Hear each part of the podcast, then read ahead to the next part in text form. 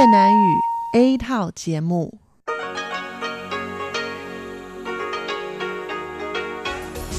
Đây là Đài Phát thanh Quốc tế Đài Loan RTI.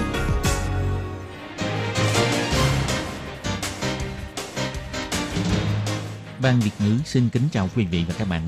Đây là chương trình Việt ngữ Đài Phát thanh RTI được truyền đi từ Đài Loan.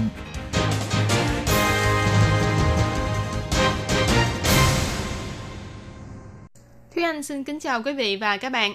Chào mừng các bạn đến với chương trình phát thanh của Ban Việt ngữ Đài Phát thanh Quốc tế RTI ngày hôm nay. Kính thưa quý vị và các bạn, hôm nay là thứ Tư, ngày 13 tháng 2 năm 2019, tức nhằm ngày mùng 9 tháng Giêng năm kỷ hợi. Chương trình hôm nay gồm các nội dung chính như sau.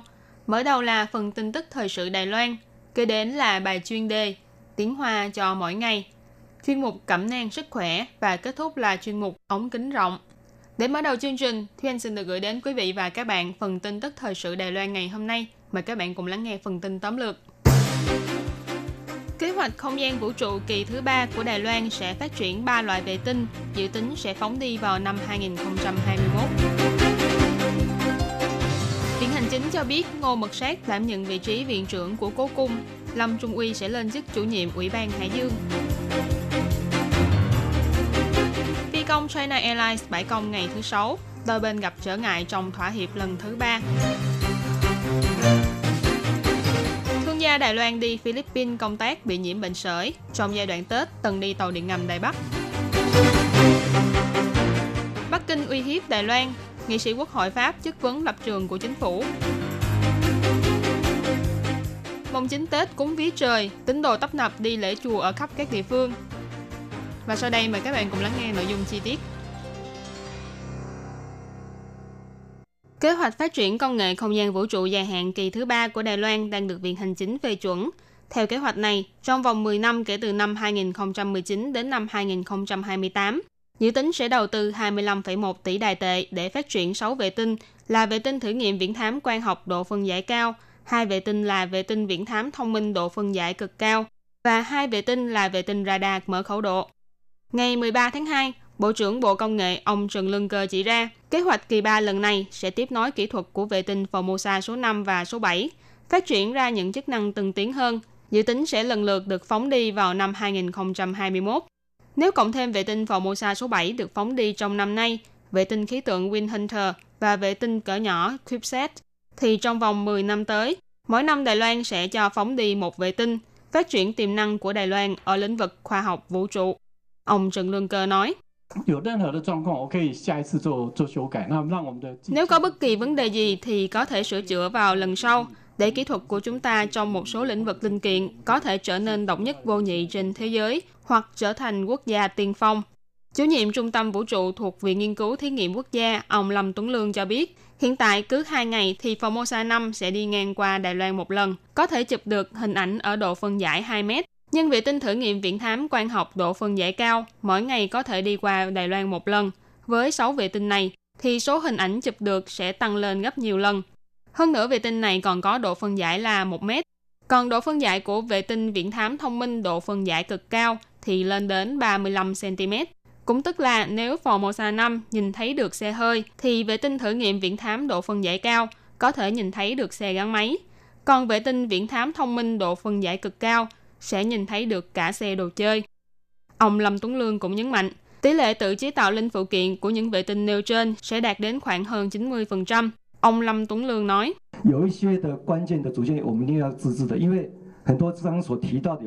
có một số tổ hợp linh kiện quan trọng nhất định phải tự chế tạo. Vì một số linh kiện như máy cảm biến CMOS với độ chính xác cao hay máy X-Transmitter là những linh kiện nằm trong phạm vi kiểm soát của nước ngoài. Dù chúng ta có tiền cũng không mua được, nên phần này chúng ta phải tự chế tạo. Còn về loại vệ tinh thứ ba là vệ tinh radar khẩu độ mở. Ông Lâm Tuấn Lương cho biết, chủ yếu là do hiện tại tất cả các vệ tinh đều chỉ làm việc vào ban ngày. Hơn nữa, mật độ mây che phủ của Đài Loan bình quân đạt đến 68%, cho nên chiếc vệ tinh mới này sẽ có thể xuyên thấu qua tầng mây và không chịu ảnh hưởng bởi mây mù hay là mưa. Đây chính là vệ tinh quan trắc thích hợp với mọi thời tiết, có thể bảo vệ Đài Loan từng phút từng giây. Ngày 13 tháng 2, Viện Hành Chính chứng thực thông tin ông Ngô Mực Sát sẽ đảm nhiệm chức vụ Viện trưởng Viện Bảo tàng Cố Cung. Còn chủ nhiệm Ủy ban Hải Dương sẽ do quyền chủ nhiệm hiện thời là ông Lý Trọng Uy đảm nhiệm. Thủ tướng Tô Trinh Sương thiết lập bộ máy nội các gần gũi với người dân. Sau khi chính thức nhậm chức vào tháng 1 năm 2019, đến nay vẫn còn một số vị trí đứng đầu trong nội các còn bị khuyết. Sau khi ông Trần Kỳ Nam, cựu viện trưởng của Viện Bảo tàng Cố Cung từ chức, thì các phương tiện truyền thông vẫn đưa tin là có khả năng vị trí này sẽ do bà Lâm Mạng Lệ, Chủ tịch Quỹ Văn hóa Nghệ thuật Quốc gia đảm nhận. Còn chủ nhiệm Ủy ban Hải Dương có thể sẽ do bà Quảng Bích Linh, Ủy viên lập pháp đảng Dân Tiến đảm nhiệm. Về việc này, người phát ngôn Viện Hành Chính là bà Kolas Yotaka hôm nay cho biết, Thủ tướng Tô Trinh Sương đã quyết định do ông Ngô Mực Sát làm Viện trưởng Viện Bảo tàng Cố Cung, còn ông Lý Trọng Uy lên chức chủ nhiệm chính thức của Ủy ban Hải Dương. Do ông Lý Trọng Uy đồng thời còn kiêm nhiệm chức Giám đốc Sở Tuần tra Đường Biển, nên các phương tiện truyền thông đưa tin sau khi ông Lý Trọng Uy lên chức chủ nhiệm Ủy ban Hải Dương, chức vụ Giám đốc Sở Tuần tra Đường Biển sẽ do ông Trần Quốc Ân, cựu Giám đốc Sở Cảnh Chính, cũng là đương kim Phó Cục trưởng Cục An ninh Quốc gia tiếp nhận.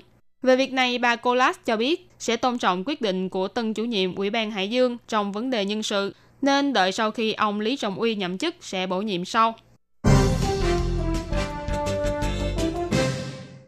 Sự kiện bãi công của phân hội China Airlines thuộc Công đoàn Phi công Đào Viên đã bước sang ngày thứ Sáu. Mặc dù khuya ngày 13 tháng 2, với sự chủ trì của ông Vương Quốc Tài, Thứ trưởng Hành chính của Bộ Giao thông, đôi bên đã bước vào bàn đàm phán lần thứ ba với vấn đề chuyến bay gây mệt mỏi quá mức cho phi công. Trải qua một đêm mệt mỏi, đến 8 giờ sáng ngày 13 tháng 2, đôi bên đã đạt được thỏa thuận chung sơ bộ. Tuy vậy, khi tiếp tục đàm phán về yêu cầu thứ hai mà công đoàn đề ra, tức là minh bạch hóa chế độ thăng tiến và huấn luyện dành cho phó cơ trưởng và bảo vệ quyền lợi lao động cho phi công mang quốc tịch Đài Loan. Qua 3 giờ đồng hồ thương thảo, đôi bên vẫn không thể đi đến nhất trí và có sự bất đồng khá lớn. Trong đó, công đoàn phi công đã đưa ra 5 phương án bao gồm một Giảm dần tỷ lệ phó cơ trưởng người nước ngoài theo từng năm, trong vòng 3 năm phải giảm xuống còn 5%. 2. Lập tức mở rộng khóa huấn luyện dành cho phi công bản địa và tuyển dụng phi công có bằng phi công thương mại. 3. Mỗi dịp cuối năm phải lập kế hoạch nhân lực cho năm kế tiếp và công khai số lượng nhân lực cần bổ sung để huấn luyện, thăng chức và chuyển đổi của các đội bay để tiện cho các phi công chuẩn bị kế hoạch nghề nghiệp của mình. 4. Thứ tự ưu tiên được chọn huấn luyện phải căn cứ theo thâm niên, không vì chuyển đổi mà bị ảnh hưởng và phải công khai danh sách thứ tự chọn huấn luyện để phi công có thể tự tra cứu. 5. Đồng ý cho chuyên viên của công đoàn phi công tham dự vào hội nghị thẩm tra lựa chọn phi công vào tập huấn và tham dự vào giai đoạn phúc thẩm.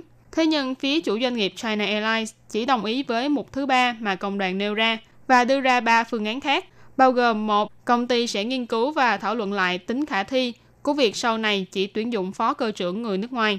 Hai, nếu công ty cần bổ sung nhân lực, sẽ căn cứ vào kết luận tại hội nghị nhân lực, cũng như hội nghị tập huấn thăng chức và chuyển đổi để thực hiện. 3. Công ty sẽ nghiên cứu thảo luận việc trực tiếp tuyển dụng cơ trưởng người nước ngoài. Sau này sẽ không tuyển dụng thêm nếu không có nguyên nhân đặc biệt nào khác. Vì sự việc này, đôi bên đã tranh luận quyết liệt cho đến khoảng 11 giờ trưa mới tạm dừng và tách ra để hội ý riêng. Nhưng đến giữa trưa vẫn chưa có tiến triển gì mới và đôi bên quyết định tạm hoãn tranh cãi, dời đến 10 giờ sáng ngày 14 tháng 2 để tiếp tục. Nhưng cuộc bãi công của phi công thì vẫn chưa dừng lại. Ngày 13 tháng 2, Sở Quản lý và Kiểm soát Dịch bệnh thuộc Bộ Y tế và Phúc lợi đã công bố thêm một ca mắc bệnh sởi du nhập từ nước ngoài vào. Người bệnh là một nam thương gia Đài Loan trên 30 tuổi, người miền Bắc, từng đi công tác Philippines vài ngày trước và bị nhiễm bệnh sởi. Sau khi trở về Đài Loan, vào dịp Tết, trong giai đoạn có khả năng gây lây nhiễm bệnh, ông đã nhiều lần đáp xe điện ngầm Đài Bắc, kêu gọi người dân phải đề cao cảnh giác. Trong sáng cùng ngày, Phó Giám đốc Sở Quản lý và Kiểm soát Dịch bệnh ông La Nhất Quân bày tỏ, người đàn ông này đã tới Alabang thuộc vùng ngoại ô của Manila, Philippines để công tác vào tháng 1. Sau khi về nước, ngày 2 tháng 2 bắt đầu xuất hiện triệu chứng sốt cao và đau họng nên đi khám. Sau đó do vẫn không thuyên giảm mà tới ngày 5 tháng 2 còn bắt đầu bị nổi mẩn khắp người ngày 6 tháng 2 quay lại bệnh viện để kiểm tra và được thông báo qua kiểm nghiệm được xác nhận là mắc bệnh sởi và lập tức bị cách ly. Ngày 9 tháng 2, người đàn ông này đã hồi phục và xuất viện. Ông La Nhất Quân chỉ ra, do giai đoạn có thể gây lây nhiễm bệnh của người đàn ông này là nhằm vào dịp Tết và đã từng nhiều lần ra vào các nơi như ga điện ngầm của Đài Bắc, quán cà phê, quán ăn ở khu nội hồ, khu phong cảnh Bích Đàm ở Tân Điếm thành phố Tân Bắc và cũng đã từng tiếp xúc với khoảng 127 người, bao gồm đồng nghiệp, bạn bè, người thân và nhân viên cửa hàng vân vân. Vì vậy, Sở Quản lý và Kiểm soát Dịch bệnh sẽ tiếp tục quan sát cho đến ngày 27 tháng 2. Ông La Nhất Quân cũng nhắc nhở, người dân từng ra vào những nơi kể trên trong giai đoạn Tết cần đề cao cảnh giác, tự quản lý sức khỏe của bản thân trong vòng 18 ngày kể từ lần tiếp xúc cuối cùng. Nếu có các dấu hiệu như sốt cao, viêm mũi, viêm kết mạc, ho hoặc là nổi mẩn đỏ, phải đeo khẩu trang và nhanh chóng đến bệnh viện, đồng thời chủ động khai báo về những nơi đã đi qua. Theo thống kê của Sở Quản lý và Kiểm soát Dịch bệnh, tính đến thời điểm này, năm nay Đài Loan đã có 12 ca mắc bệnh sởi, trong đó có 9 ca là bị du nhập từ nước ngoài vào. Những quốc gia gây lây nhiễm gồm có Philippines 5 ca, Việt Nam 4 ca, 3 ca còn lại là lây nhiễm trong nước. Điều đáng chú ý hơn là năm nay Philippines đã có hơn 4.300 ca mắc bệnh sởi, tăng 122% so với cùng kỳ năm ngoái, trong đó có 70 ca gây tử vong. Những khu vực phát sinh chủ yếu là thủ đô Manila, khu Calabrazon, khu Luzon, khu Tây Visayas và khu Bắc Mindanao. Ông La Nhất Quân nói, những năm gần đây, tỷ lệ tiêm ngừa bệnh sởi của Philippines giảm theo từng năm. Năm 2018, e rằng do ảnh hưởng từ sự kiện tác dụng phụ của vaccine ngừa sốt xuất huyết, khiến cho tỷ lệ này càng thấp hơn. Ông La Nhất Quân cũng nhấn mạnh, hiện tại là mùa bùng phát của bệnh sởi. Người dân nên tránh đưa trẻ nhỏ chưa đầy một tuổi hoặc trẻ chưa được tiêm ngừa bệnh sởi đến những khu vực đang có dịch sởi như Philippines hay Việt Nam. Nếu cần tới các nước này, có thể tự trả phí đưa trẻ sơ sinh đi tiêm ngừa một mũi tổng hợp vaccine sởi, quai bị và rubella. Sau khi Chủ tịch Trung Quốc Tập Cận Bình đưa ra phát biểu một nước hai chế độ và tuyên bố sẽ không từ bỏ sử dụng vũ lực đối với Đài Loan, gần đây nghị sĩ Quốc hội Pháp đã đưa ra văn bản chất vấn đến Bộ Ngoại giao Pháp về việc lập trường của chính phủ Pháp và vai trò của nước này tại khu vực Nam Hải. Tại lễ kỷ niệm 40 năm thư gửi đồng bào Đài Loan vào ngày 2 tháng 1, trong bài phát biểu của mình, Chủ tịch Trung Quốc Tập Cận Bình đã nhắc lại nguyên tắc một nước Trung Quốc và tuyên bố sẽ suy nghĩ về phương án hai chế độ đối với Đài Loan và cũng không hứa hẹn sẽ từ bỏ sử dụng vũ lực. Đầu tháng 2, nghị sĩ Laure de la Rodier thuộc Quốc hội Pháp đã gửi văn bản chất vấn đến Bộ trưởng Bộ Ngoại giao Pháp là ông Jean-Yves Le Drian về lập trường của Pháp sau khi Chủ tịch Tập Cận Bình đưa ra lời tuyên bố này. Trong bản chất vấn bày tỏ, không thể so sánh Đài Loan với Hồng Kông và Đài Loan cũng không phải là một bộ phận của Trung Quốc. Mọi thứ của Đài Loan đều không giống với Trung Quốc, nhất là về phương diện tôn trọng dân chủ và nhân quyền. Trong văn bản còn nhắc đến, những lời uy hiếp công khai của ông Tập Cận Bình đã gây ra tác động xấu đối với sự hòa bình và ổn định ở khu vực châu Á-Thái Bình Dương. Tổng thống Thái Anh Văn cũng đã tuyên bố Đài Loan không chấp nhận một nước hai chế độ. Hơn nữa Đài Loan giữ mối quan hệ mật thiết với nhiều quốc gia trên thế giới, nhất là những quốc gia dân chủ phát triển mạnh, không chịu sự ảnh hưởng của Trung Quốc. Vì vậy, bà Laure de la Rodier hy vọng có thể tìm hiểu lập trường của chính phủ Pháp đối với những phát ngôn của ông Tập Cận Bình và Pháp có ý định cử quan chức chính phủ chính thức tới thăm Đài Loan trong tương lai gần hay không. Ông Eric Stroman, nghị sĩ đảng Cộng hòa, cũng chất vấn về lập trường của chính phủ Pháp đối với những phát ngôn của Chủ tịch Trung Quốc và vai trò của Pháp trong việc duy trì sự ổn định hòa bình của khu vực Nam Hải.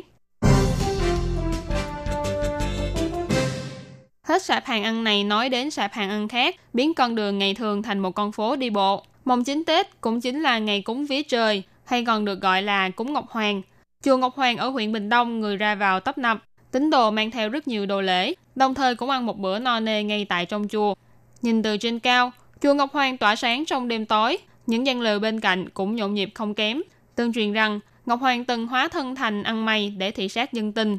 Cho nên mỗi năm cứ đến ngày này, trong chùa lại tập trung rất nhiều người vô gia cư hay nghèo khó. Thậm chí phía nhà chùa còn quy hoạch hẳn một khu vực riêng để mọi người có thể vào xếp hàng. Đây cũng là dịp để người dân vừa vào chùa cầu phúc, cầu bình an, cũng vừa giúp đỡ cho những người khó khăn. Còn ở khu vực Nghi Lan, chùa Ngọc Tôn Cung ở Thảo Hồ có lịch sử lâu đời và cũng là nơi thu hút đông đảo người dân đến đi lễ. Bà Lâm Tư Diệu, huyện trưởng huyện Nghi Lan cũng đã đến thắp hương cầu phúc. Từ mồng 1 đến mồng 9, nơi đây luôn có khoảng 30.000 tín đồ đến cúng viếng. Nhà bếp trong chùa cũng liên tục mang ra hết nồi cháo này đến nồi cháo bình an khác để phục vụ cho người dân. Hơn nữa phía nhà chùa còn mang ra cả món tương đậu nành bí truyền của mình. Những ai thường xuyên đến ngôi chùa này đều biết phải cho thêm khi ăn cháo. Một người dân cho biết món tương đậu nành này rất thơm, cũng rất đậm đà. Chỉ cần cho một ít vào cháo là rất vừa ăn. Một bát cháo đầu năm, vừa ấm bụng vừa ấm lòng và cũng là lời chúc người dân một năm mới đầy thuận lợi. Vừa rồi là bản tin thời sự Đài Loan do Thúy Anh biên tập và thực hiện. Cảm ơn sự chú ý lắng nghe của quý vị và các bạn. Thân ái chào tạm biệt và hẹn gặp lại.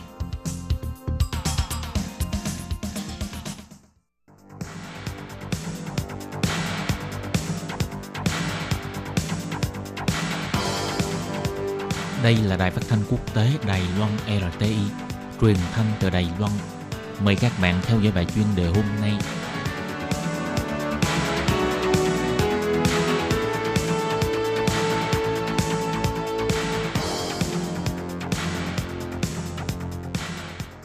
Hello, tôi Kim xin kính chào các bạn. Hoan nghênh các bạn đã đến với bài chuyên đề ngày hôm nay. Các bạn thân mến, trong bài chuyên đề hôm nay, tôi Kim sẽ giới thiệu với các bạn đề tài Công ước khung của Liên Hợp Quốc về biến đổi khí hậu đạt được đồng thuận về một khuôn khổ chi tiết hơn và để biết được nội dung chi tiết như thế nào thì tôi Kim xin mời các bạn cùng đón nghe nội dung của bài chuyên đề ngày hôm nay nhé.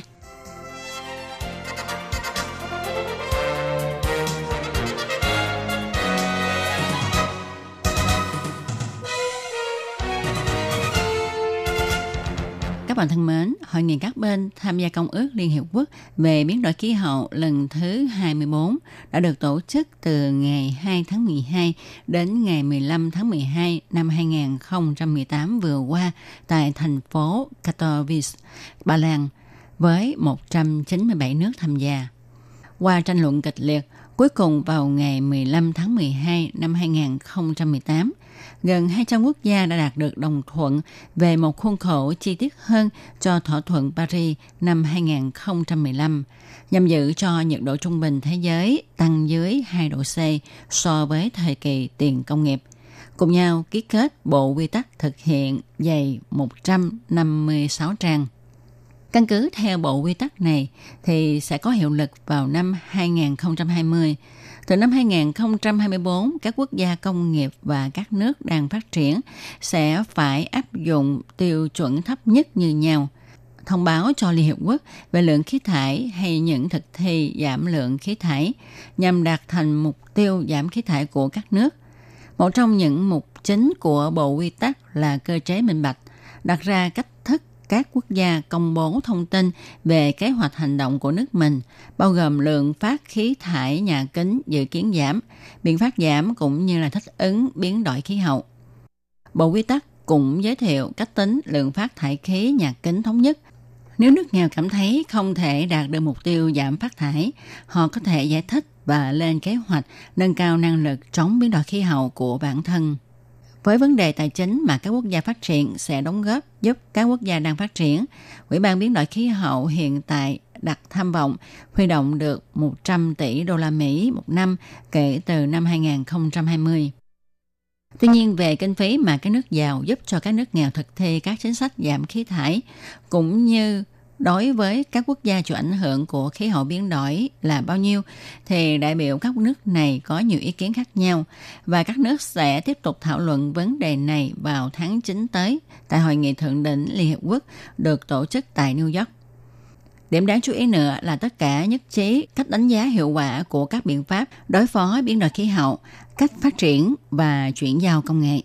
Theo Tổng thư ký Công ước Khung của Liên Hiệp Quốc về biến đổi khí hậu Bộ quy tắc mà phái đoàn các quốc gia phải nỗ lực có được rất cân bằng và phản ảnh sự phân chia trách nhiệm. Phần lớn đã hoàn tất, mặc dù còn một số chi tiết phải cải thiện. Hội nghị lần này đạt được thỏa thuận chung về một khuôn khổ chi tiết hơn cho thỏa thuận Paris năm 2015 và có được bộ quy tắc chi tiết là một thành tựu lớn không dễ dàng có được. Và trong quá trình diễn ra hội nghị thì cũng đã cho thấy các nước chống lại sự biến đổi khí hậu như thế nào. Nó cho thấy các nước còn có nhiều điều chưa hiểu biết, thực hiện không đủ lực, đồng thời còn tồn tại rất nhiều điều đáng lo lắng. Cho dù có nhiều ý kiến không hài lòng với kết quả của hội nghị lần này vì bộ quy tắc không mang tính bắt buộc và các nước phát thải lớn như là Mỹ vắng mặt, nhưng phái đoàn đàm phán các nước nhấn mạnh đây là những gì tốt nhất có thể đạt được khi thời gian đàm phán chỉ có hai tuần – trong bối cảnh rất cần có sự đồng thuận trên phạm vi toàn cầu về ứng phó biến đổi khí hậu. Tư đoàn đại biểu Đài Loan không được nhận lời mời chính thức tham gia hội nghị, chỉ có thể tham gia các hoạt động tại khu vực bên ngoài do không được Trung Quốc và đa số các quốc gia thừa nhận và không phải là thành viên của Liên Hiệp Quốc. Thế nhưng Đài Loan là một trong những nước tham gia có thái độ tích cực nhất trong hội nghị lần này.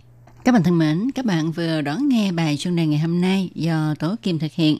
Tố Kim xin chân thành cảm ơn sự chú ý theo dõi của các bạn. Thân chào tạm biệt các bạn. Bye bye.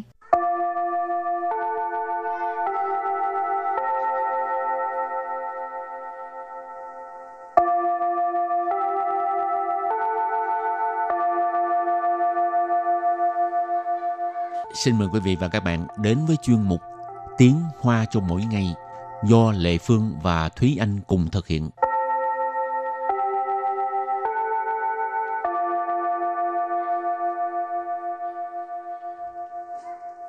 Thúy Anh và Lệ Phương xin kính chào quý vị và các bạn. Chào mừng các bạn đến với chuyên mục Tiếng Hoa cho mỗi ngày ngày hôm nay Hôm nay mình học về cái gì đây? Hôm nay mình sẽ học một chút xíu về thời tiết và một chút xíu về quần áo. Ờ, cái gì cũng chút xíu chút xíu vậy thôi hả? Ừ, mỗi ngày học chút xíu. Rồi, hôm nay mình học hai câu. Câu thứ nhất, thời tiết lúc lạnh, lúc nóng, rất khó phối quần áo. Và câu thứ hai, nhiều người vì vậy mà dễ cảm lạnh đó. Và bây giờ thì à, chúng ta lắng nghe cô giáo đọc hai câu mẫu này bằng tiếng Hoa. 天气忽冷忽热，很难穿衣服。 很多人因为这样容易感冒。 Bây giờ thì mình giải thích câu số 1. 天气忽冷忽热，很难穿衣服。天气 Thiên chi nghĩa là thời tiết. 忽冷忽热， Khu lần, khu rơ nghĩa là lúc lạnh, lúc nóng. 很难 Hình nán là rất khó. Chuan Chuan là mặc hoặc là phối quần áo. Ở đây có nghĩa là phối. Y phụ Thì y phụ là quần áo. Bây giờ mình mời cô giáo đọc lại hoàn chỉnh câu số 1 bằng tiếng Hoa. Thiên chi hú lạnh hú rơ, hẳn nán chuan y phụ. Thiên chi hú lạnh hú 热，很难穿衣服。 Câu này có nghĩa là thời tiết lúc lạnh, lúc nóng, rất khó phối quần áo. Và câu thứ hai, nhiều người vì vậy mà dễ bị cảm lạnh đó. 很多人因为这样容易感冒。很多人 Hình tua rịnh tức là rất nhiều người. Ha. Hình tua là rất nhiều, rịnh tức là người. 因为这样 Yên quê là tại vì, chơ dạng, như vậy. Ha. Yên quê chơ dạng, chính vì vậy. 容易 Rỗng y tức là dễ. 感冒。 Cảm mau tức là bị cảm, cảm lạnh. Rỗng y cảm mau tức là dễ bị cảm lạnh. Và bây giờ thì xin mời cô giáo đọc câu này bằng tiếng Hoa. 很多人因为这样容易感冒。很多人因为这样容易感冒。 Câu này có nghĩa là nhiều người vì vậy mà dễ bị cảm lạnh đó. Tiếp sau đây mình sẽ bước vào phần từ vựng mở rộng.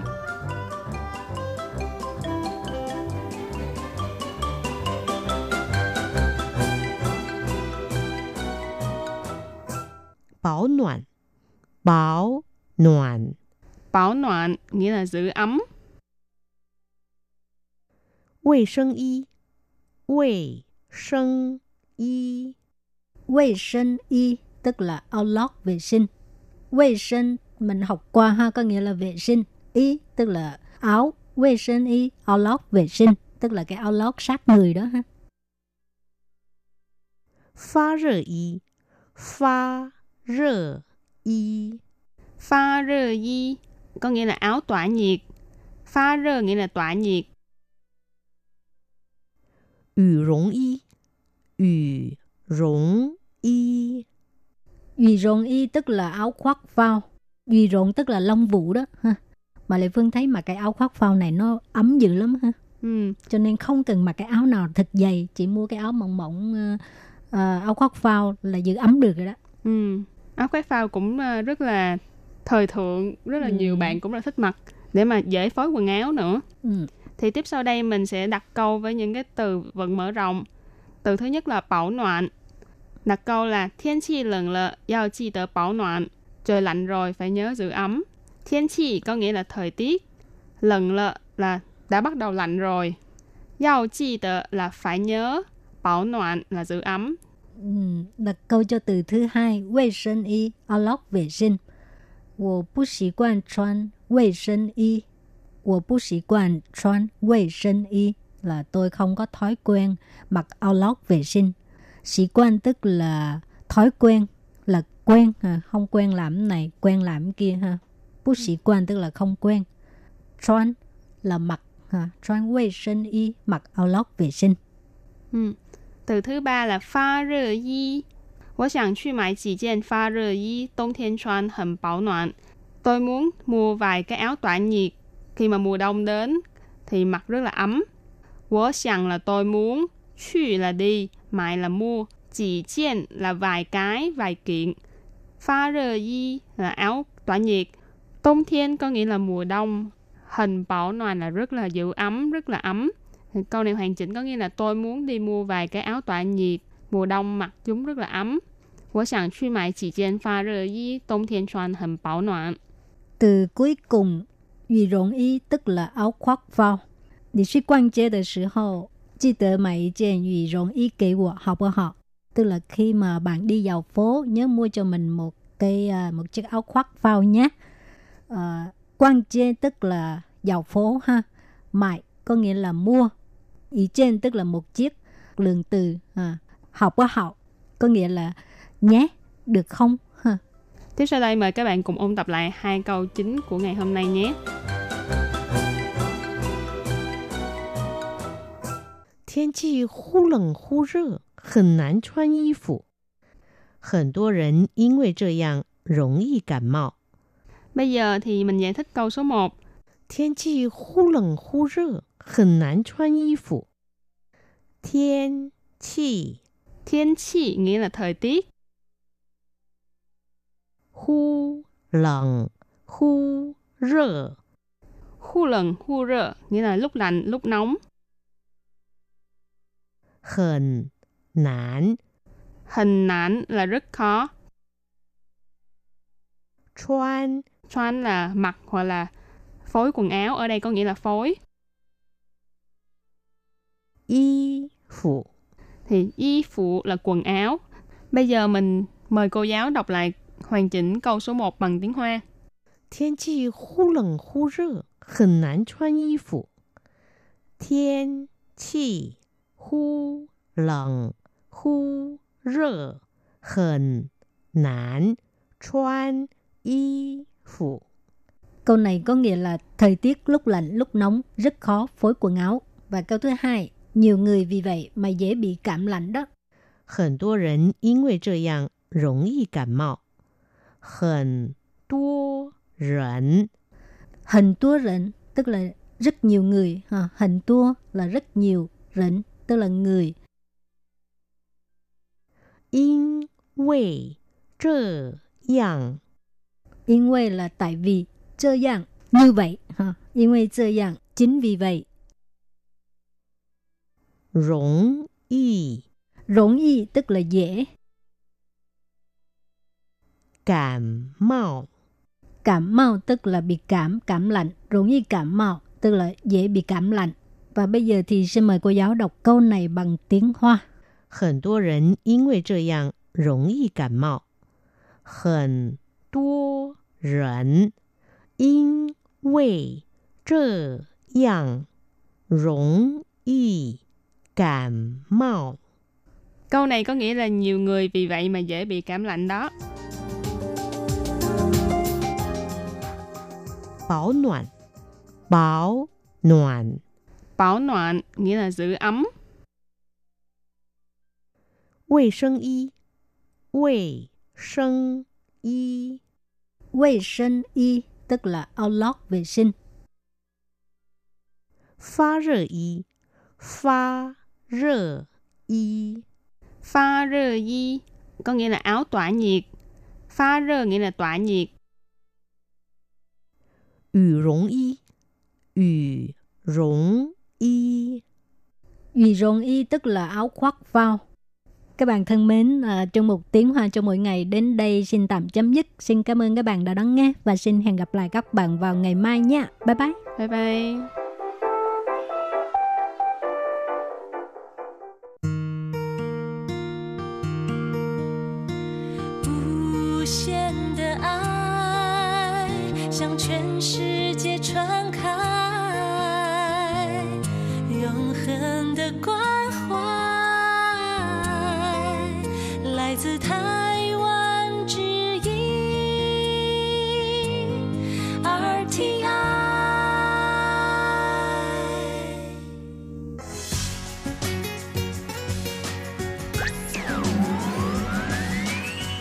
Vị đang đón nghe chương trình Việt ngữ Đài RTI truyền thanh từ Đài Loan.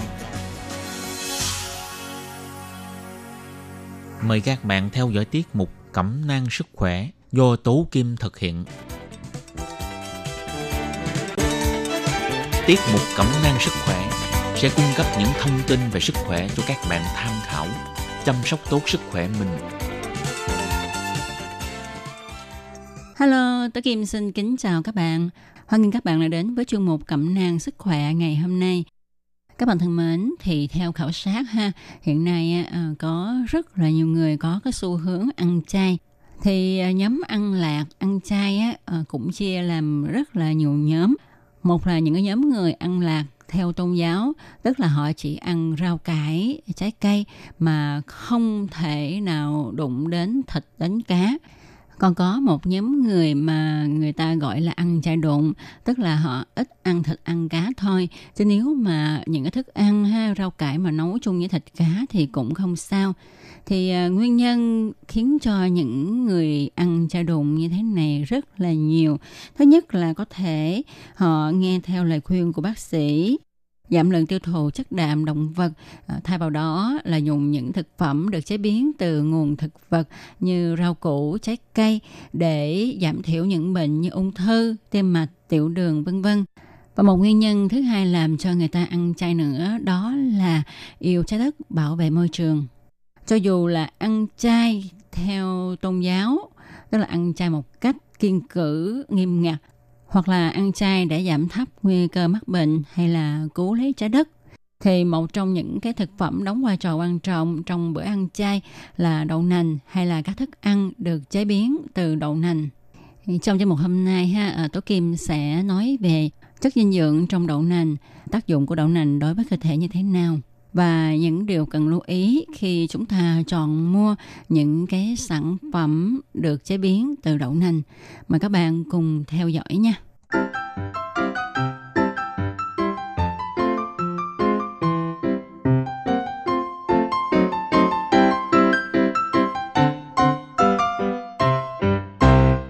Các bạn thân mến, trước hết chúng ta hãy cùng nhau tìm hiểu thành phần hóa học trong đậu nành nha thì à, hạt đậu nành có chứa 8% là nước, 5% là chất vô cơ, 15 đến 25% glucose, 15 đến 20% chất béo, 35 đến 45% chất đạm với đủ các loại amino acid cần thiết và nhiều sinh tố, khoáng chất. So với thịt động vật, đậu nành có nhiều chất dinh dưỡng hơn. Trong 100 g đậu nành có 411 calo, 34 g đạm, 18 g chất béo, 165 mg canxi, 11 g chất sắt. Trong khi đó thì trong thịt bò loại ngon á, thì chỉ có 160 calo, 21 g đạm, 9 g chất béo, 10 mg canxi và 2,7 mg sắt.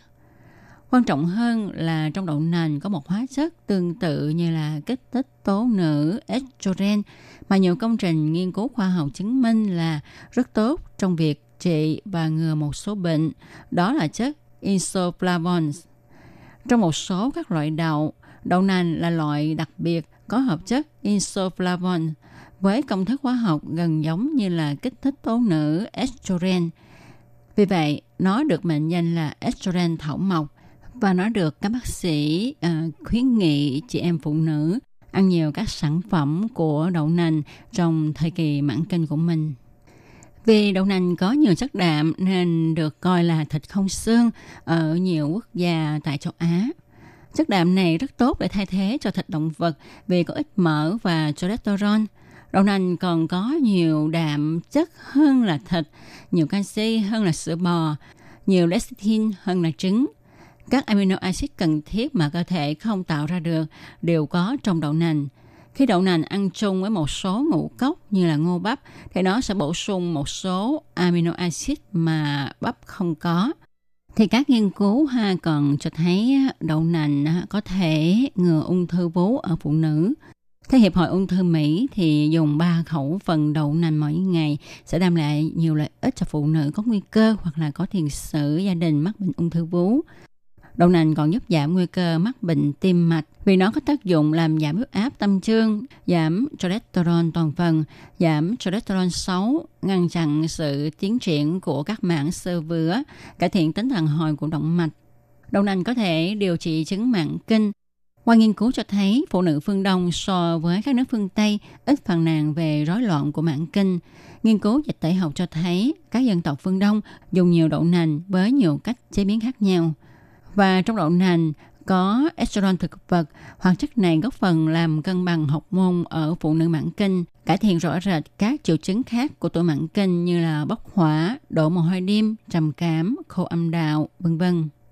Các bạn có biết không thì à, xương của chúng ta ha muốn chắc khỏe phải nhờ có canxi, nhưng mà điều quan trọng không phải là lượng canxi đưa vào cơ thể mà là cơ thể có giữ được canxi lại để đủ làm cho xương chắc khỏe hay không thì qua nghiên cứu, người ta thấy rằng phụ nữ dùng nhiều đạm động vật sẽ gây mất canxi qua nước tiểu do đó sẽ có nguy cơ gãy xương nhiều hơn là những phụ nữ dùng chất đạm thực vật nghiên cứu cho thấy rằng đạm của đậu nành, đặc biệt là chất isoflavones có thể có tác dụng tốt lên đậm độ khoáng ở trong xương của phụ nữ mạng kinh mà không cần dùng estrogen thay thế.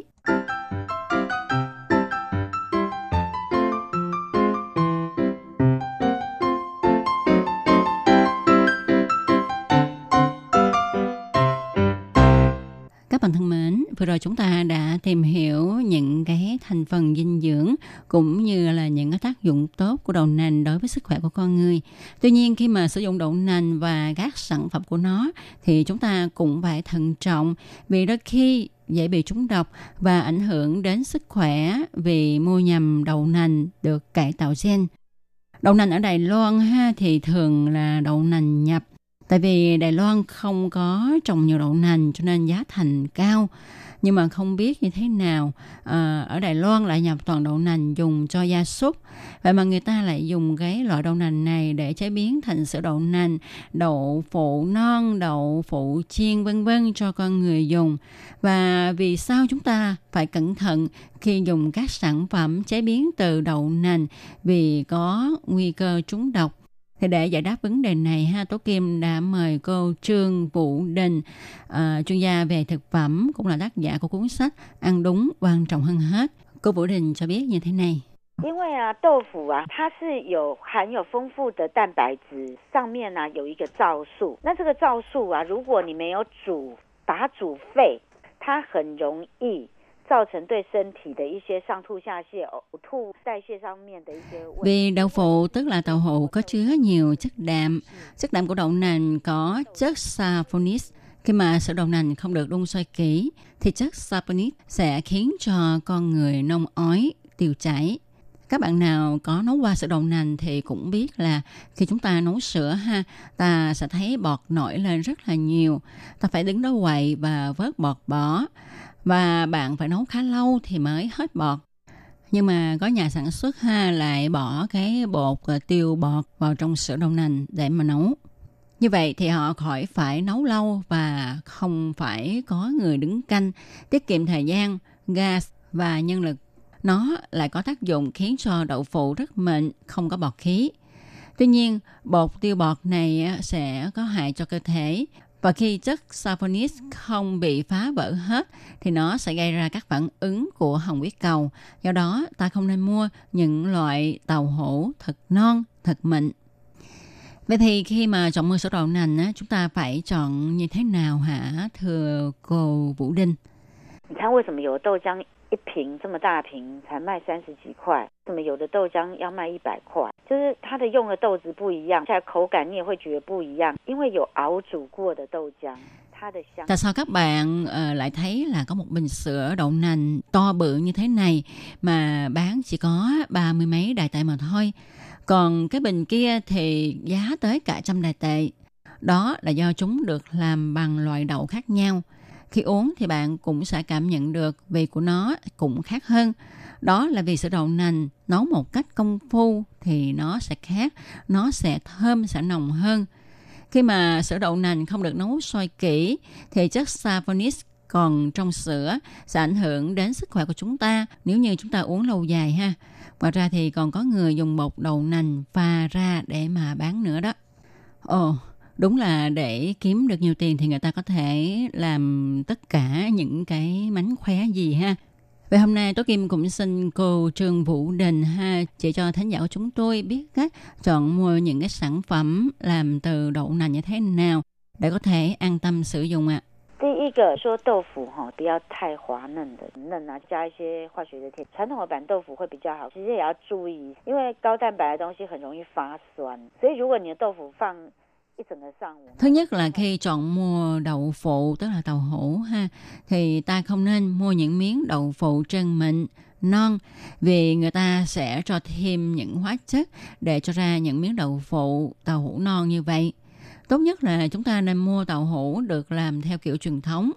Trong thì nó không có được ngon, lại có nhiều lỗ do không khí tạo ra.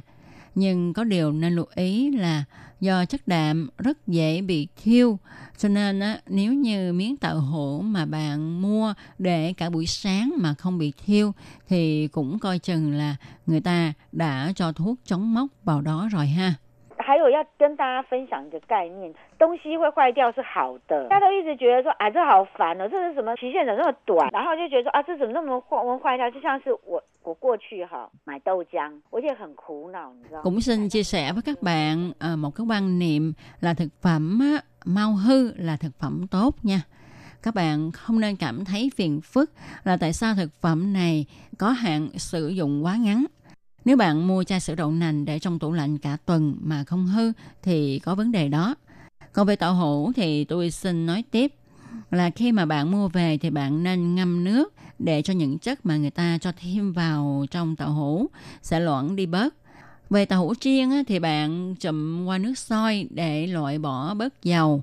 Như vậy thì chúng ta có thể loại bỏ bớt những chất gây hại cho cơ thể mà các nhà sản xuất cho thêm vào thực phẩm. Ồ, tôi Kim cũng thật là cảm ơn cô Trương Vũ Đình ha đã hướng dẫn chỉ cho chúng ta biết cách uh, làm thế nào để mà chọn mua sữa đậu nành, rồi làm thế nào để mà chọn mua tàu hũ hay là những thực phẩm được chế biến từ đậu nành, đồng thời cũng cho chúng ta biết cách làm sao để mà giảm thiểu tối đa những cái hóa chất mà người ta thêm vào các thực phẩm này. Ngoài ra Tố Kim rất là tâm đắc với cái quan niệm mà cô nhắc nhở mọi người đó là chúng ta nên mua những thực phẩm thức ăn có thời hạn sử dụng ngắn. Vì khi những cái thực phẩm thức ăn có thời hạn sử dụng ngắn thì nó cũng đồng nghĩa với việc là các nhà chế biến họ ít bỏ vào những cái hóa chất hay là những cái chất chống mốc vào thực phẩm thức ăn này. Và như vậy sẽ có lợi cho sức khỏe của chúng ta hơn thì sau khi mà biết được uh, những cái chất dinh dưỡng của đậu nành cũng như là những cái tác dụng phòng chữa bệnh của nó đối với sức khỏe của con người như thế nào thì Tố Kim tin chắc rằng các bạn sẽ có ý nguyện sử dụng các sản phẩm được chế biến từ đậu nành nhiều hơn ha. Tuy nhiên á, cái gì cũng vậy, những cái thức ăn nào có lợi cho sức khỏe cũng không được ăn quá nhiều, tức là không nên quá lạm dụng ha, mà chúng ta cũng phải ăn uống có chừng mực, điều độ, ờ, đầy đủ chất, không thiên về một chất nào cả. Có như vậy thì cơ thể mới hấp thu được đầy đủ những chất cần thiết và nó sẽ ngày càng khỏe mạnh. Tôi Kim cũng xin cảm ơn cô Trương Vũ Đình đã đến với chuyên mục ha chia sẻ những cái điều cần chú ý khi sử dụng những cái sản phẩm của đậu nành.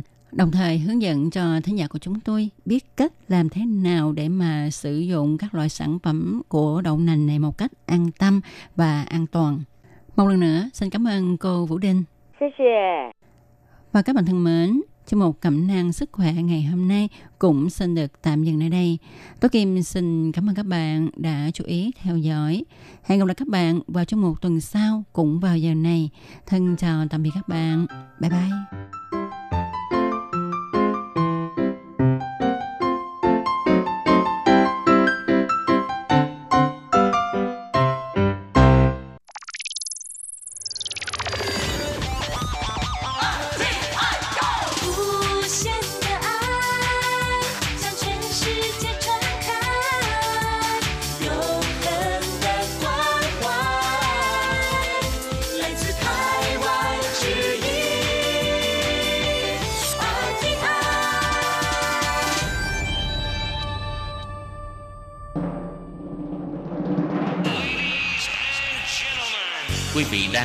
Chương trình Việt ngữ Đài RTI truyền thanh từ Đài Loan.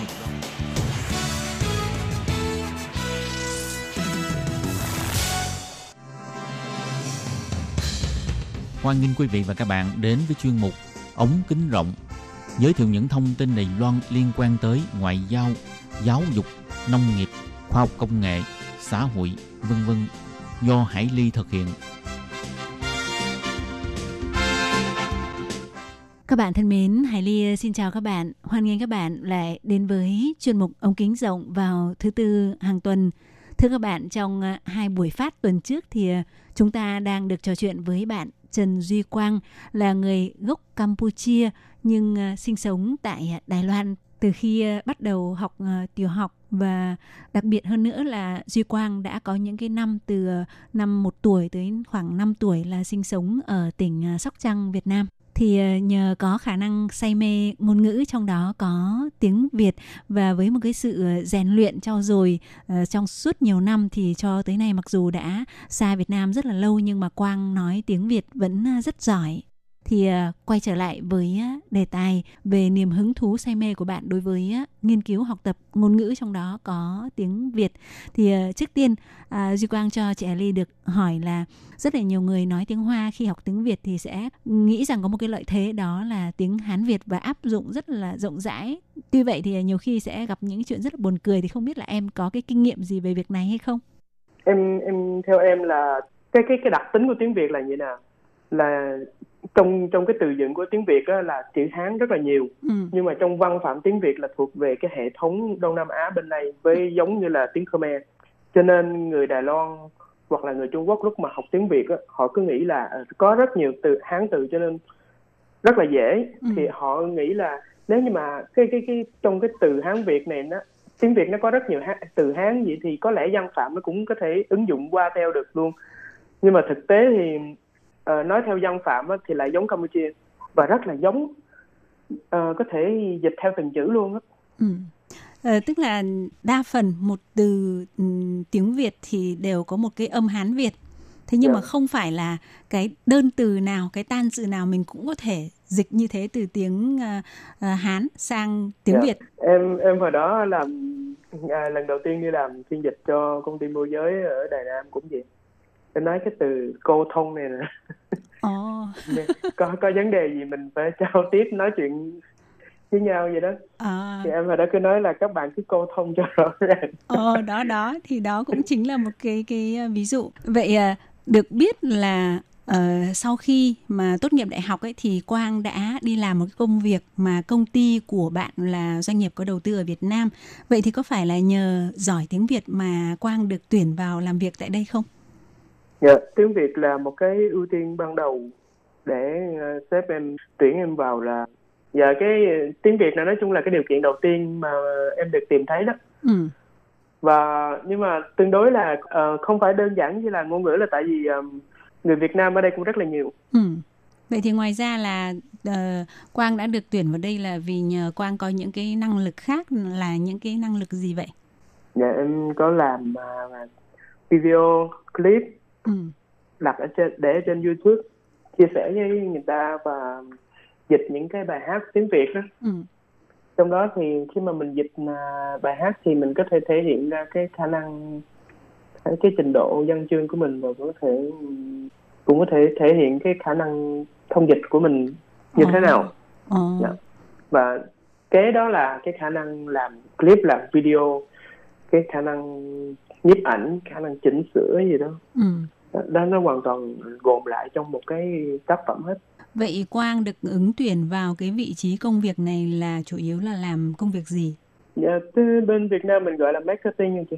Ồ, marketing là nó ở tiếng Trung là gọi là chi hoa rồi vậy ừ, ừ, chi hoa có nghĩa là nó mình mình là làm truyền thông cho cái mẫu hàng của mình. Ừ, ví dụ như bây giờ có một cái sản phẩm mới mình ra mặt ở trong công ty nó có một cái món ăn mới hoặc là nó đổi cái menu mới. Ừ, thì mình cần phải ờ, phải ở trên Facebook mình phải có post bài ờ, rồi mà ờ, mình làm những cái chương trình cho báo chí mình thông báo cho cho nhà báo lại lại phỏng vấn hoặc là mình mời những người nổi tiếng lại ăn thử như đó. Ừ. tất cả những cái hoạt động này những cái chương trình này là do công việc của marketing mình sắp đặt đó Ừ, thì như chị Hải Ly hiểu đó giống như kiểu là lập ừ, kế hoạch marketing, tiếp thị và quảng cáo những cái sản phẩm mới của mình ra thị trường. Và cũng có nghĩa là trong đó thì ờ, mình ờ, làm về mảng truyền thông và bố trí toàn bộ những cái việc mà ví dụ như là tiếp cận với lại báo chí này rồi tổ chức các cái Dạ. hoạt động. Thì trong đó Dạ. cái phần ví dụ như là phần nội dung viết về quảng cáo ấy, thì em có phải làm không hay là có người khác làm? Và cái đó em cũng phải làm Wow. nói chung là ờ, em phải ờ, ra một cái phương hướng cho họ thực hiện Ừ. và luôn cái mặt thiết kế như thế nào em cũng phải làm cho Nhưng Dạ. mà nhờ chị Hải Ly được biết là ngày xưa em tốt nghiệp đại học là tốt nghiệp về mảng kỹ thuật cơ mà. dạ cái đó là hồi xưa em học nói chung là lúc nào lúc mà em chọn cái cái ngành kỹ cơ, cơ khí này á thì những thầy cô mà hồi trung học của em đều rất là ngạc nhiên nhưng mà hồi đó thì em nghĩ là nếu như mà khi mà mình biết tiếng Việt á mà mình chỉ biết tiếng Việt không thì nó không có cái cái phát triển gì khác. Ừ, nên cuối cùng cũng vẫn là làm một nhân viên ừ, phiên dịch vậy thôi. Đúng vậy. mà cái cái phát triển nó có cái giới hạn nó sẽ bị giới hạn. Ừ. cho nên em nghĩ là em học thêm một cái kỹ thuật gì đó cho nên em mới chọn cái ngành đó. Rồi thực tế thì ngành đó không phải là hoàn hoàn toàn là cái ngành mà em yêu thích. Nhưng mà cũng học được như đó. Ừ. Tức là con người đa năng Ờ, lĩnh vực nào này, à, văn học này, ngôn ngữ này, rồi bây giờ là ờ, kỹ thuật xong bây giờ chuyển sang là gọi là tiếp thị quảng cáo, marketing là dạ. ờ, cái nào cũng cũng có thể ờ, coi như là ờ, làm được hết. Ừ, vậy cái cái sự- mảng marketing này á, thì như vừa rồi ờ, Duy Quang có nói là em đã từng Ờ, tức là tự trau dồi cái khả năng uh, cho mình thứ nhất là về ngôn ngữ này. Thì chị Hải Ly cái này rất là rất là hiểu bởi vì ờ, chị Hải Ly chính là người rất là hay cho học sinh uh, người Đài Loan của mình là nghe những bài hát của Quang và rất là thích. Cái cách dịch của Quang nó đủ cái độ sâu sắc và cái ngôn từ của nó rất là đẹp. Đúng đúng với cái ngôn ngữ của của văn học và của bài hát. Bởi vì nếu mà mình chỉ dịch tài liệu bình thường thì nó khác. Còn dịch cái đó là nó phải có một cái trình độ um, sâu sắc hơn một chút thì ờ, cái đó là chị ờ, Hải Ly đã được trải nghiệm. Tuy nhiên thì chị, chị Hải Ly ờ, có cái thắc mắc là như vừa rồi em nói là chỉ là em đã tích lũy những cái khả năng như vậy này rồi là khả năng em cũng có một cái năng khiếu về cảm thụ cái đẹp. Thì trong cái đẹp đó có cả cái phần là ờm, tức là nhiếp ảnh là em ờ, chụp hình rất là đẹp này. Và ờ, em đã có một cái kinh nghiệm rất là lâu năm để làm những cái clip mà à, đẹp ấy, có phụ đề tiếng Việt hoặc là tiếng Trung và nó được trình bày rất uh, cho người uh, xem ấy cảm thấy rất là thú vị. Ví dụ như là chữ đến đâu thì uh, cái giống như là pháo mã tân á nó chạy đến đó thì để cho người ta nhận biết được người ta học theo người ta theo dõi rất là tốt. Tuy vậy thì về cái khả năng vừa rồi em nói là lập những cái kế hoạch về marketing này hoặc là uh, tiếp thị truyền thông này thì những cái đó là em học hay là em tích lũy ở đâu? Bởi vì chỉ làm clip thôi hoặc là chỉ dịch bài hát thôi thì làm sao mình có những khả năng về phương diện đó? Ừ, cái này thật sự lúc ban đầu em vào thì em cái gì cũng không biết hết trơn cái nói chung là một cái kế hoạch của Ừ. chương trình mình phải viết ra một cái đúng rồi ừ. đó. Thì cái đó thì em không biết. Trước đó trước đó em chưa từng tiếp xúc với cái này. Ừ. thì ờ, có người dẫn em. Ồ, có người bên trong đây họ dạy em ồ, và nhưng mà là tại marketing ấy, nó kết hợp rất là nhiều nó kết hợp luôn khả năng thiết kế ví dụ Ừ. bây giờ một cái sân khấu á sân khấu nó phải bố trí như thế nào ừ. Ờ, cho chương trình để cho giám đốc lên á, đi hướng nào rồi à, chút nữa sẽ có um, có hình ảnh gì gì ở sau cái sân khấu đó oh. tất cả đó thì mình đều phải tự sắp đặt hết trơn uh-huh. cho nên nếu như mà em có cái khả năng mà thiết kế có khả năng nhiếp ảnh gì đó thì em có thể thực hiện nó oh. rất là dễ dàng uh-huh. Và cho nên em có những cái khả năng này có sẵn rồi cho nên chỉ cần em bổ sung thêm những cái khả năng mà như là ví dụ như là 写 chi hoa su và oh. làm sao mà đi kế hoạch làm sao mà liên lạc với uh, bên báo chí uh-huh. thì nó sẽ rất là dễ dàng ừ. với công việc của em. Vậy qua cái quá trình mà em làm ở cái công ty này ấy, thì là tiếng Việt của em có tiến bộ hơn không? Em có gặp cái khó khăn gì trong cái quá trình giao tiếp với truyền thông hay là khi mà em sang Việt Nam không? Qua Việt Nam thì em thấy nó cũng hơi khó một cái là tại vì cái lĩnh vực nó hơi khác nhau. Uh-huh. Và trước trước khi cái marketing này em còn làm bên trong cái ngành uh, cái cái linh kiện của xe máy nữa uh-huh. dạ nhưng mà làm bên linh kiện xe máy cũng tự tự như marketing vậy đó nói chung là mình à, mình bán cái sản phẩm của mình ra cho người ta mình giới thiệu cái sản phẩm của mình cho người ta biết. Thì trong đó thì em phát hiện có rất là nhiều cái từ cái cái từ của linh kiện. Máy móc em không biết. Hoặc là sau này khi mà thực hiện cái, cái lễ khai trương của cái quán em ở bên Việt Nam đó uh-huh. thì bên người ta đưa cái ta cái bằng đâu khi mà mình um, cắt tô lô à hay là cái gì? không nó nó họ họ cũng có một cái chi hoa su cho mình vậy đó. Ờ, tức nhưng là mà trong đó bản kế hoạch ừ. dạ bản kế hoạch cho mình nhưng mà mình em cũng em cũng con mấy hiểu những cái từ mà ví dụ như là anh chốt giùm em. Oh. em không biết thiệt luôn. Chốt là cái gì em không biết thiệt luôn. Đó ví dụ như vậy đó. Nó nó mỗi ngành nó đều có một cái từ mà từ chuyên môn dùng cho nó hoặc là những cái tiếng mà ở ví dụ người Sài Gòn có xài nhưng mà ở em hồi đó ở Sóc Trăng thì không có từng nghe cái câu này. Uh-huh. thì đó. Thì đó em em về em về ở Sài Gòn cho nên họ có những cái từ mà em cũng chưa từng nghe. Oh. thì trong cái thời gian làm đó em cũng uh, tiếp thu được rất là nhiều. Thực ra mà nói thì uh, nếu mà nghe cái khẩu âm của Quang ấy thì nếu mà không nói và chưa gặp Quang không hiểu về Quang ấy thì chị Hải Ly hoàn toàn không hề nghĩ Quang là người uh, tức là không phải là gốc Việt Nam bởi vì mặc dù em đã xa Việt Nam từ khi mà bắt đầu chuẩn bị bước vào cấp 1 nhưng đến bây giờ cái phát âm của em còn rất chuẩn. Còn cái việc mà có rất là nhiều những cái từ ngữ mà em không nắm được thì bởi vì em đã không sống ở Việt Nam rất là lâu và không yeah. phải là uh, có những cái lĩnh vực là mình phải tìm hiểu thì mình mới hiểu được nhưng mà yeah. hoàn toàn về phát âm của em thì không phát hiện ra là em không phải là người Việt Nam và có, có lẽ Hải Ly nghĩ rằng là gần như là trong Quang có một cái mà người ta người Việt Nam người ta hay hay gọi là tức là cái sự say mê đối với ngôn ngữ ấy. Ờ, nó nó có ở trong trong máu của Quang rồi, có nghĩa là nó rất là tự nhiên. Thì uh, say mê ngôn ngữ như vậy nhưng mà vừa rồi như Hải Ly nói là Quang đã từng làm trong uh, lĩnh vực kinh doanh này, rồi còn làm trong cái lĩnh vực uh, về vừa rồi về xe máy này. Thì uh, ngoài ra ấy, Quang có khi nào có cái dự định là sẽ học nâng cao hơn nữa về ngôn ngữ, đặc biệt là về tiếng Việt, ví dụ như là tại một cái trường đại học nào đó của Đài Loan hoặc là Việt Nam để về sau em chuyên làm cái công việc về lĩnh vực ngôn ngữ hay không? Cái này em cũng đã có từng nghĩ qua, có lẽ em sẽ nghiên cứu tiếp về tiếng một là có lẽ là chữ nôm, uh-huh. hai là có lẽ em sẽ rất là muốn học tiếp để nghiên cứu về sự quan hệ của tiếng Việt với tiếng Khmer.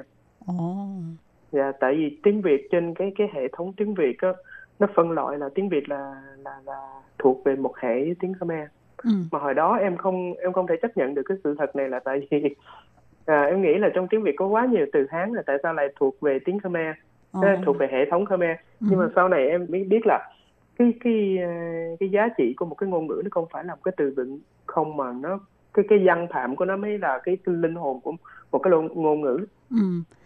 Và cho nên em nghĩ là sau này nếu như mà em học tiếp thì em có lẽ em em có kế hoạch là có lẽ sẽ học tiếp để nghiên cứu về bên cái cái khu vực này. Ồ, vậy như vậy khi mà học tiếp thì em có phải tạm thời gác cái công việc ừ, mà có lẽ tại sự chuyên ban có thể vừa học vừa làm đó thì được lý tưởng hơn. Wow. Phải nói là Quang là một con người ờ, thực sự là rất là thú vị và có những cái khả năng uh, rất là đặc biệt À, và nhất là về à, ngôn ngữ thì Hải Ly xin chúc cho Quang là sẽ đạt được những cái ước mơ đó của mình và cũng sẽ để giúp cho nhiều người Việt Nam này trong đó có Hải Ly cũng là fan hâm mộ của Quang sẽ có thêm những cái kiến thức về cái phương diện này ha. Dạ, em cũng cảm ơn chị ạ. Ừ. Và chương trình của chúng tôi hôm nay cũng xin được à, khép lại tại đây. À, thân ái chào tạm biệt Duy Quang và các bạn. Bye bye. Bye bye.